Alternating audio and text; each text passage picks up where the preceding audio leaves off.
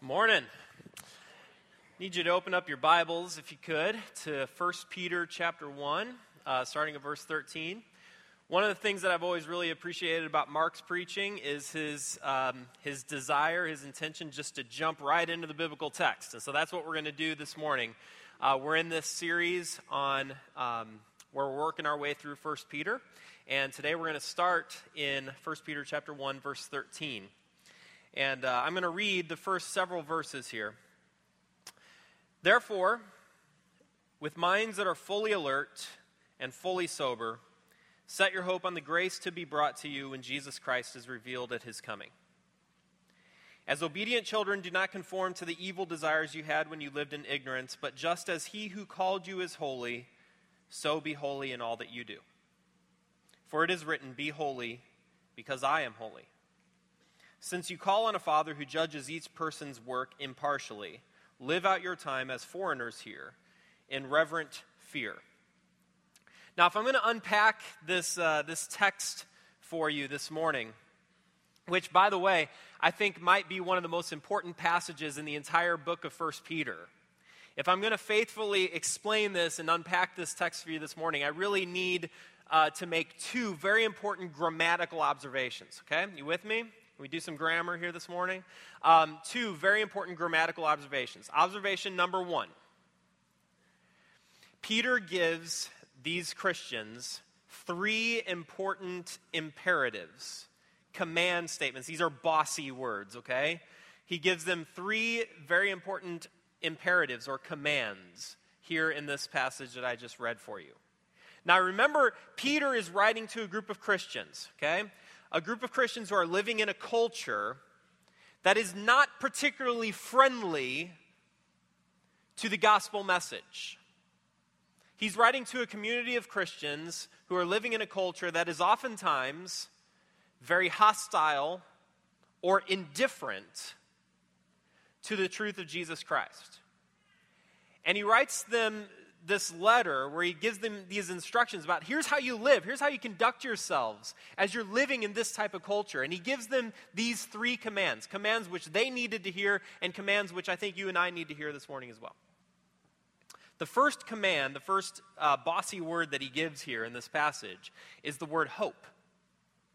Hope is a verb in this passage. And we hope by being prepared and being self controlled or sober minded. We place our hope, we hope, firmly in the grace to be revealed in Jesus Christ. We place our hope firmly in Him. And listen, there's plenty of things in this world, there's plenty of things in our lives that instruct us to panic. There's plenty of things in our world, there's plenty of things in our lives that tell us, you need to freak out about this. You need to worry about this. You need to be full of all sorts of anxiety about this. And in our panic, we have the temptation to place our hope in all sorts of temporary things in this world. And Peter says, no, no, no, no, no. As a follower of Jesus Christ in this world, as a follower of Jesus Christ in this culture, you need to know that you, you need to anchor your hope firmly in nothing else other than the grace of Jesus Christ. In that alone will you find hope. That's his first command hope. Where is your hope? I want to skip the second command for now. I'll return to it in a second. But I want to skip ahead to the third bossy word that he gives, which is the word fear. He says in verse 17, Since you all call on a Father who judges each person's work impartially, live out your time as foreigners here in reverent fear. And the word there is actually a command. Live your life in reverent fear. And the best understand this is a word that's really easy to under, misunderstand. The best way to understand this word fear is, um, is not terror. Maybe the best way for me to understand this word is the type of fear that I had for my parents growing up. And uh, it is Father's Day, and I, I, wish all the fathers in this room the best Father's Day. You have one of the most important jobs in the entire kingdom, you realize, being a father. And I, I grew up as a kid living my life in a healthy sort of fear of my parents. Now, not so much my dad as much as my mom. Um, my, my mom has kind of three stages of disappointment, okay?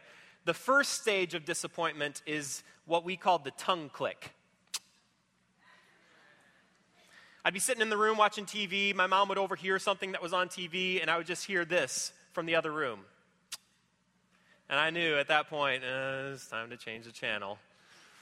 The second stage of uh, Betsy Ragsdale disappointment is the pointy finger, the index finger. And my friends and I both, we grew up accustomed to this right in our chest, the pointy finger right in our chest, right here. And the, the fear of this pointy finger kept me from making a lot of silly mistakes growing up. But the third level of disappointment is the, the level that we all feared. It was the level of silent disappointment. You know, you have really disappointed when she doesn't say anything. And that was what terrified me the most. And listen, when I was at my best growing up, when I was at my very best growing up, I conducted myself with the knowledge, with the awareness that I live my life under the authority of Lynn and Betsy Ragsdale. I li- I, I've been so blessed and fortunate to have parents that I never had any concern or question whether or not they loved me. I knew that they loved me no matter what. But I also knew that if I screwed up, that love would be experienced through discipline. Okay? And so I lived my life consciously aware of the authority that they had over me. And I think that that's a, that's a part of what it means to live your life in reverent fear of God. What it means is you don't live your life with God as an afterthought. You don't live your life as if God is just sort of like this casual or passive observer of your life. You live your life recognizing the authority that He has over you and recognizing the truth that He does love us no matter what. But that love may be experienced at times through discipline. And so Peter says, live your life in hope, place your hope in, in the grace of Jesus Christ, but also live your life in fear, a reverent type of fear, acknowledging that God is there and that, and that God loves us and that God cares for us. The second command, though, I want to go back to the second command. This is really the most important command for the entire book of 1 Peter. That's why I saved it for last. The rest of the first or the rest of the book of First Peter is an explanation, I think, of this second command, where he says simply, be holy. Be holy. It's a general truth of Scripture. Listen, it's a general truth of Scripture that you become like that which you worship. You start to look like that which you worship. Um, Isaiah chapter 44 in the Old Testament, Isaiah chapter 44. Isaiah is mocking, he's ridiculing the nation of Israel because some of them have started to worship false gods. And what they've done is they go out and they chop down a tree. And out of part of the tree, they fashion for themselves an idol to worship. And then Isaiah points out, out of the, the rest of the tree, the part that you don't use for an idol, you use that for kindling in your fire.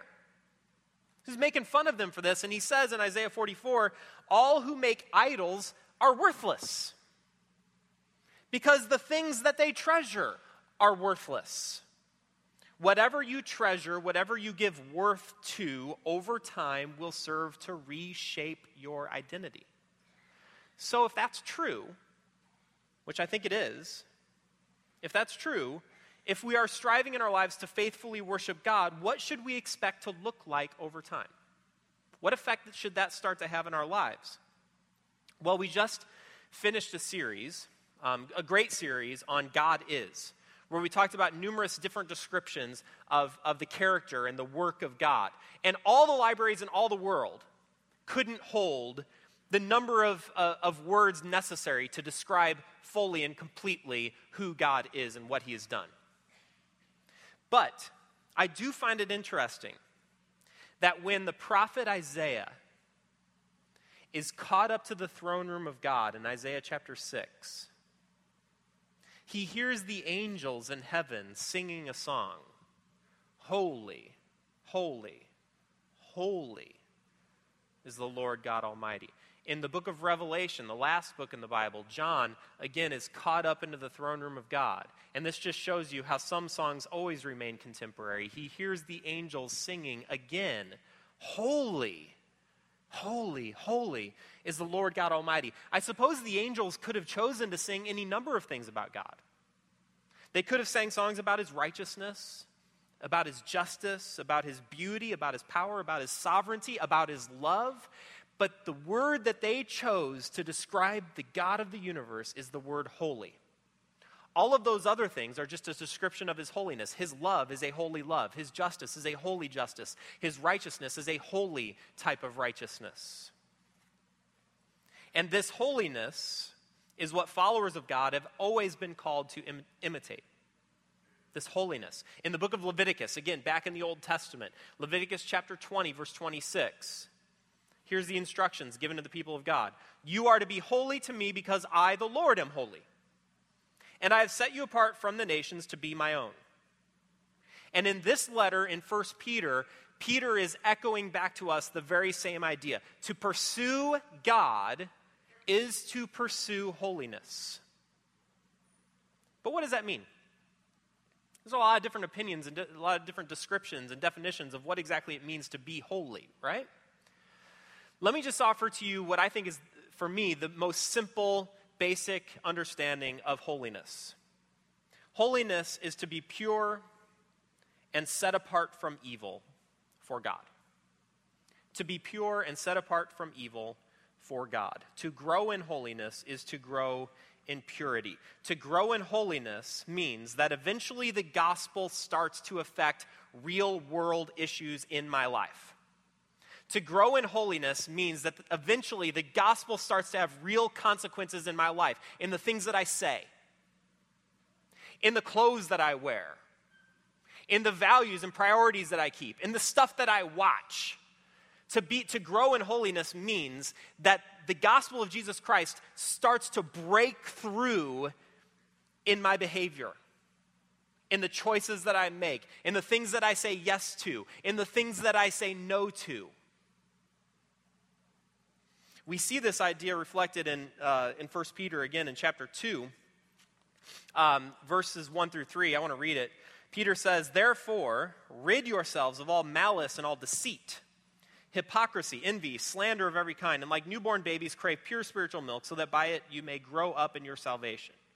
Now that you have tasted that the Lord is good, rid yourselves of all malice, deceit, hypocrisy, envy, and slander. Rid yourselves. The word that's used there for rid yourselves, it actually is a word that, that has the meaning of disrobing, taking off, shedding clothes.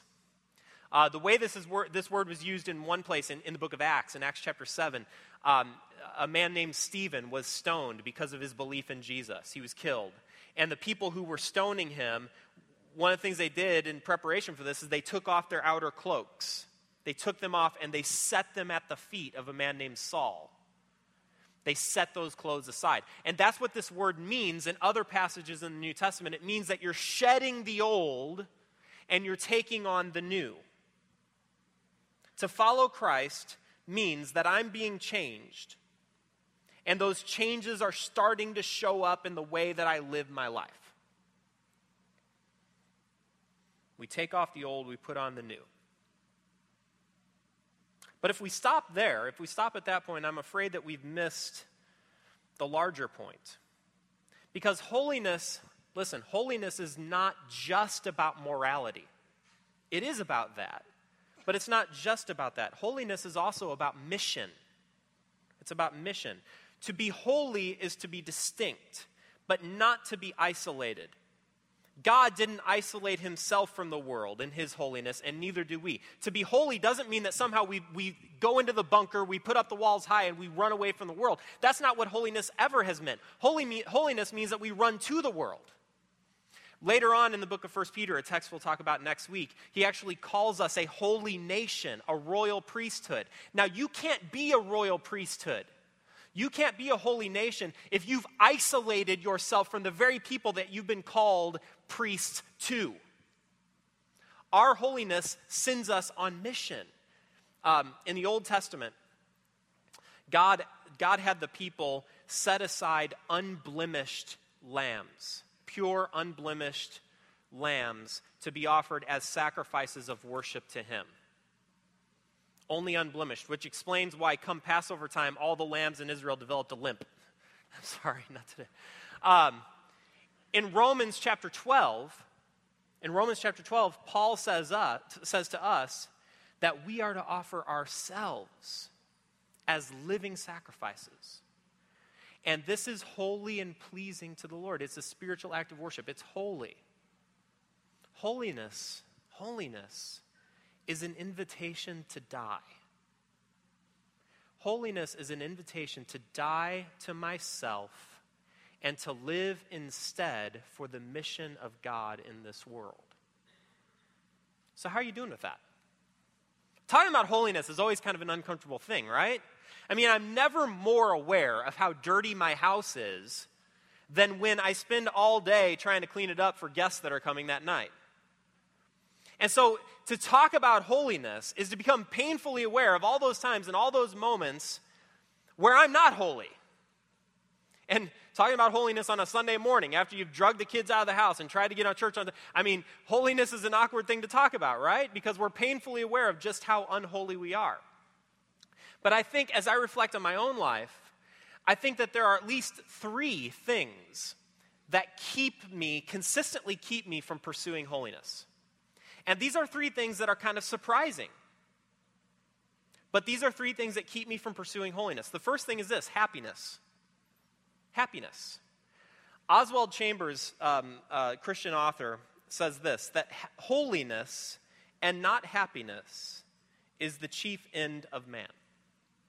If you ask the average person on the street, what is our purpose? What, is our, what, what, is, what are we here for? What are we here to pursue? Most people would say the primary purpose of life is that I'm satisfied, that I'm happy, that I'm getting mine, okay?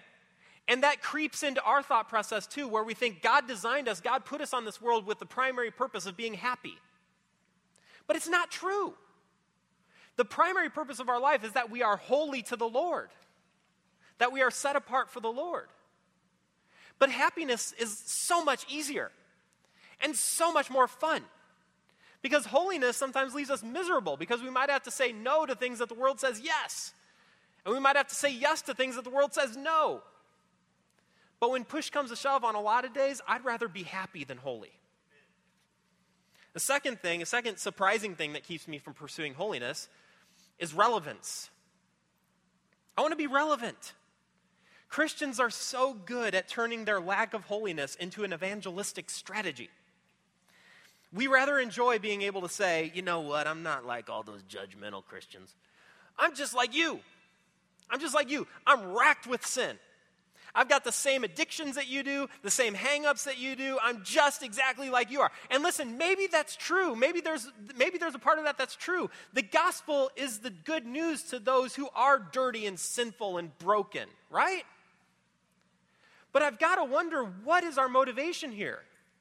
Is our motivation just to blend in and look like everybody else? Is that what the gospel has called us to? Just to be relevant to the world? Hey, we're just like you, don't worry about it. And in the process, we miss the important point of the gospel that the gospel calls us to be distinct. The gospel calls us to be holy. Another thing that I think causes us to get distracted on the way to holiness is sincerity. Sincerity. We've been trained, and we've been trained very well, to avoid hypocrisy at all costs. It ranks just behind judgmentalism in, uh, as far as the worst of all possible sins. And we are so determined to defeat hypocrisy that we've turned the word holy into a cut down. Think about it. It's very difficult for us to use the, whole, the word holy sometimes without sounding a bit sarcastic. Oh, you take your Bible to work with you every day. My, how holy of you. Oh, you don't watch that television show. That is, my, you are holy. Um, we actually have this cut down, holier than thou. When we find people that are actually holier than thou, we say, well, you're just holier than thou. Um, we, Jesus told this story um, of a Pharisee and a tax collector. And um, th- the story goes this way they're both in the temple praying, and the Pharisee says, Oh, Lord God, thank you so much that I'm not like this guy over here. I thank you so much that I'm not like this sinner over here. The sinner, on the other hand, the tax collector, he's, he's face down on the ground and he's saying, Lord, have mercy on me. I know I'm a sinner. But we've actually kind of flipped that around. Now we would have the sinner over here saying, Lord God, thank you so much that I'm not like this hypocritical Pharisee over here, this judgmental Pharisee. Thank you for that. And the Pharisee would be over here on his face saying, Lord, have mercy on me, a hypocrite. We've actually turned sincerity into a virtue. N.T. Wright, New Testament scholar, he says that there are actually two different kinds of hypocrisy. There's one kind that we should pursue, and another kind that we should avoid. The kind of hypocrisy that we should avoid is the type of hypocrisy of pride, of self righteousness, the type of hypocrisy that claims, I'm someone that I'm clearly not. Self righteousness. But there's another kind of hypocrisy which we should learn to embrace. The world tells us, listen, the world tells us that the most important thing is that we're authentic. We must always be authentic, true to ourselves, right? We must avoid pursuing those things that don't make us happy. We must avoid pursuing those things that we're not particularly passionate about. If we're not passionate about it, oh, I got to be true to myself. I can't be fake. I can't be inauthentic. We've got to be sincere to ourselves. And so we've made sincerity a more important virtue than holiness. But Paul tells us, and so does Peter, tells us to put on Christ, to clothe ourselves with Christ, to be crucified with Christ. And I suppose that what he meant by that is that we do that even during those moments where we don't particularly feel like it. But I so often want to guard my sincerity at the cost of my holiness. To pursue God means that we pursue holiness, but I'm not done. I've saved the best for last. I told you at the beginning of the sermon that there were two grammatical observations I needed to make today. The first one was these three bossy words, these three imperatives hope, fear, holy. But the second observation I really need to make is the word therefore at the beginning of verse 13. What that, what that word does, that little word, what that word does is it links this passage to the verses that came before it. it. What that word says is you can't really understand anything that I've just said without understanding the passage that Mark preached on last week. Last week, Mark talked about a living hope, that we are, we are saved into a living hope. Despite any suffering or pain or whatever we might go through, we have a living hope, an inheritance saved up for us. I, uh, I have three kids, and my two oldest kids um, right now are in sports. Uh, my son Logan, he's in baseball. My daughter Addie, um, she's in softball. And I've, I've noted, I'm, I made an observation this year going to their games that parents have two very different kinds of applauses. Um, there is the first kind of applause is what I call the encouragement applause. The encouragement applause. So I'll go to my daughter's softball game. She'll be coming up to bat. I'll be like, Come on, Addie. You, you got this. You got this. I know you can do it. I know you can do it. Just keep your eye on the ball, get in a good stance. I know you can do it. That's the first kind of applause, the encouragement uh, applause. The second kind of applause, though, is the celebration applause. She hit it! I can't believe she hit it. Oh my goodness. Run! Go to first, run! Run like the wind. Um, that's the second kind of applause, the celebration. So you have the encouragement and you have the celebration. Well, listen, the passage last week was a celebration text. Let me read just a part of it. Praise be to the God and Father of our Lord Jesus Christ. In his great mercy, he has given us a new birth into a living hope through the resurrection of Jesus Christ from the dead, and into an inheritance that can never perish, spoil, or fade. This inheritance is kept in heaven for you, who through faith are shielded by God's power until the coming of, of the salvation that is ready to be revealed in the last time. That is a party. That is a celebration, a celebration of what Jesus has already done. And this call that now we've received to holiness, holiness is rooted in what Jesus has already accomplished. In the Bible, and I really need you to hear this, in the Bible, celebration always goes before encouragement. The celebration applause is always before the encouragement applause. Or you could think about, uh, about it a little bit more grammatically. The indicative, what Jesus has already done, always comes before the imperative, what we now do because of that. Or I like to think of it this way Jesus has already hit the home run. And now he's left it to us to trot around the bases. One of my favorite designations, names, for a follower of Jesus in the New Testament. We're, we're called a lot of different names. We're called disciples, believers, followers, Christians, a couple times. One of my favorite designations for Christians, though, is saint, Holy One. The New Testament unflinchingly calls us saints. Now, I don't know about you, but that makes me feel a little bit awkward. Because I virtually never feel like a saint. But that's what I am. And you know why? I'm a saint. I've been made holy, which is what that word literally means. I've been made holy not because Chad is so great and terrific and holy. I've been made holy because my Lord is holy. And he gave himself up for me so that despite all of my messiness, despite all my brokenness, I can be made pure. I can be made holy. And so our pursuit of holiness is always a response to what he has already done. He has made us holy, and so now we are freed to pursue holiness. He has given us a new identity, and now we live every day according not to the old, but to the new. I think probably the key verses in this entire passage are back in chapter 2. I read them before but I want to read them again. I think these are just critical for us to understand. Where Peter says, like newborn babies, crave pure spiritual milk, so that by it you may grow up in your salvation, now that you have tasted that the Lord is good. I love my kids. Unreservedly. I love my kids, no matter what. And the day that they were born, all three of them, parents can identify with this.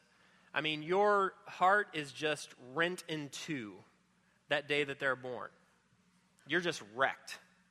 And you don't you you didn't realize that you could love anything as much as you love that that slimy, squirrely kid on that day that they're born, okay?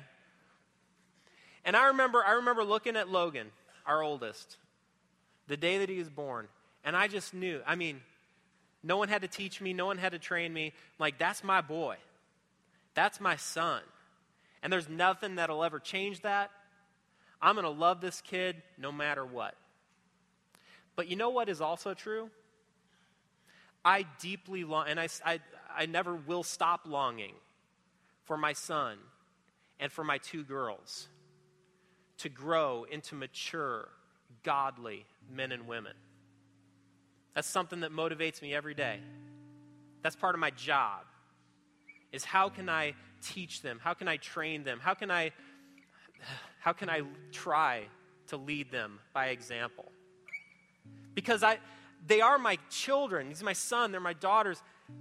But I know that in that, in that identity, I want so much more for them. And that's a picture of the gospel in us. We have been saved, we have been made pure, we have been made holy.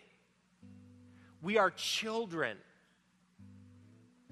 And so now, what God desires deeply for each and every one of us is that we grow up into that salvation and we pursue that which we've been saved for. He, he gives this illustration here of a newborn baby.